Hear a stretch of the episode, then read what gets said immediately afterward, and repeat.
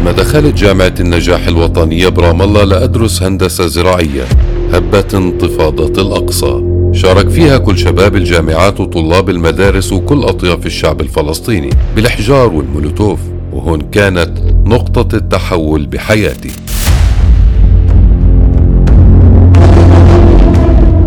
استشهد صديقي جميل أبو عطوان ومن هون قررت إنه تكون مشاركتي بالانتفاضة منظمة وما تكون عشوائية. لازم كل حجر يطلع وكل رصاصة تنطخ تكون براس صهيوني قررت أنضم لكتائب شهداء الأقصى وتكون مقاومتي ضمن مجموعة بضربات أقوى ومنظمة. بالفعل بلشت عمليات المنظمة باستهداف جنود الاحتلال الموجودين بفلسطين. كل مدينة دورة وقرية سكافي بالخليل بيعرفوا مين أنا وبيعرفوا مين إياد حربات كنت كل ما أشوف صهيوني أهجم عليه بالإحجار وبالرصاص وبالجرأة. كل الناس بيعرفوا إني مثابر ومجتهد ومناضل. صاحب خلق طيب كنت مثقف كثير والناس بتعرف إنه وجودي بأي مكان بفلسطين. راح يعمل فرق مع الناس اللي بيكونوا حولي. اعتقلوني بعمر 19 سنة وبالتحديد سنة 2002 وحكموني مدى الحياة وكان الوصف لما اعتقلوني. الأخطر على أمن إسرائيل.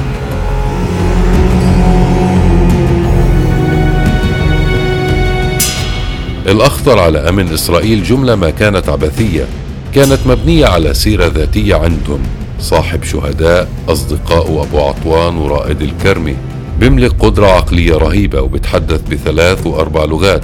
الناس ملقبيته بالعالم.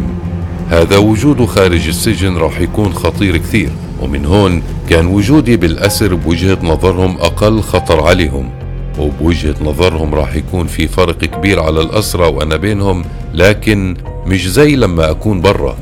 بعد فترة عرفوا إنه وجودي بالسجن راح يسبب لهم أذى كبير وبلشت رحلة تعذيبي بالسجون. ضرب وشبح وقلة نوم. ما كنت أعرف الليل من النهار. قتلوني وأنا حي. حاولوا يشطبوني ويفصلوا عقلي عن جسدي. حكوا إذا بموت بينتهي ملفي وإذا بضل عايش رح أتعبهم. لهيك قرروا يقتلوني وأنا عايش. سنة 2014 وبعد رحلة طويلة مع التعذيب أعطوني حقنة غريبة في الرأس. هذه الحقنة سببت إلي فقدان في الذاكرة وخلل في وظائف الدماغ. فقدت من وزني بسببها 60 كيلوغرام بعد ما كان وزني 100 كيلو. ومن هون شطبوا عقلي وذاكرتي. ظليت بمستشفى الأمراض العقلية ما يقارب سبعة شهور. وهذا المشفى كان مسلخ وسجن ثاني.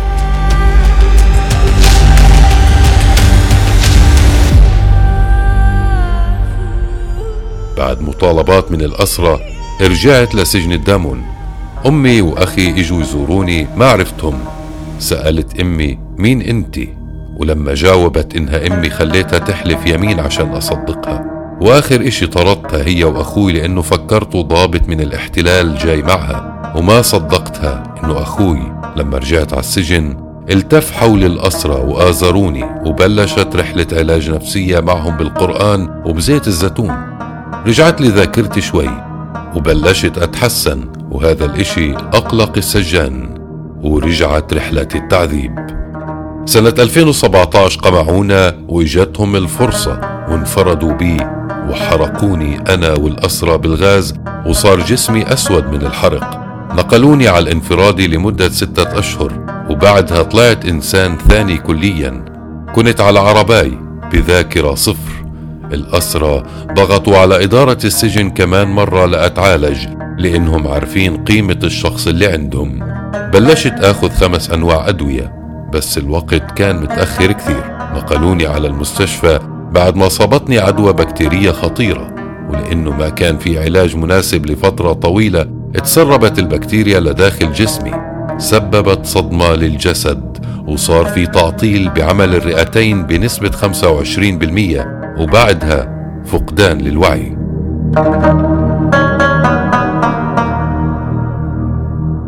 بعد مماطلة الأطباء عملوا فتحة جراحية من سرتي لأسفل ظهري ليشيلوا البكتيريا المتسربة والانتفاخ اللي سبب لي ألم. عملوا لي خلال أيام خمس عمليات يعني كل 24 ساعة عملية. أصابني مرض وتضخم بالبروستات والإهمال الطبي كان براكم مرض على مرض ومصيبة على مصيبة.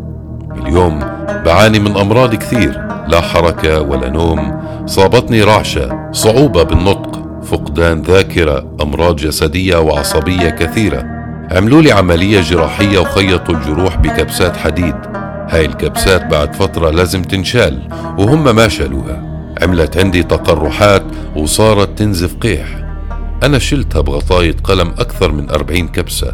صار عندي فتق وكل يوم بنزف ما يقارب كاسة دم بدي عمليات كثير لأرجع إنسان بشكل شبه طبيعي.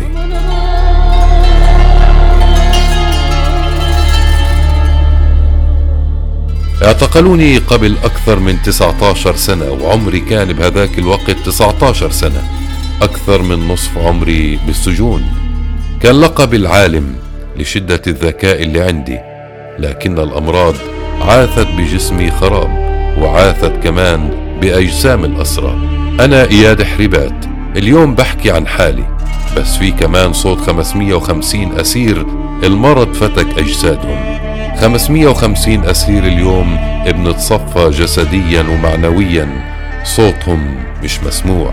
كونوا أنتم صوت الأسرى.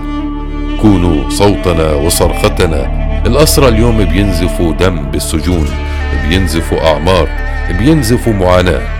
كونوا صوتهم ووصلوا صوتهم لكل العالم.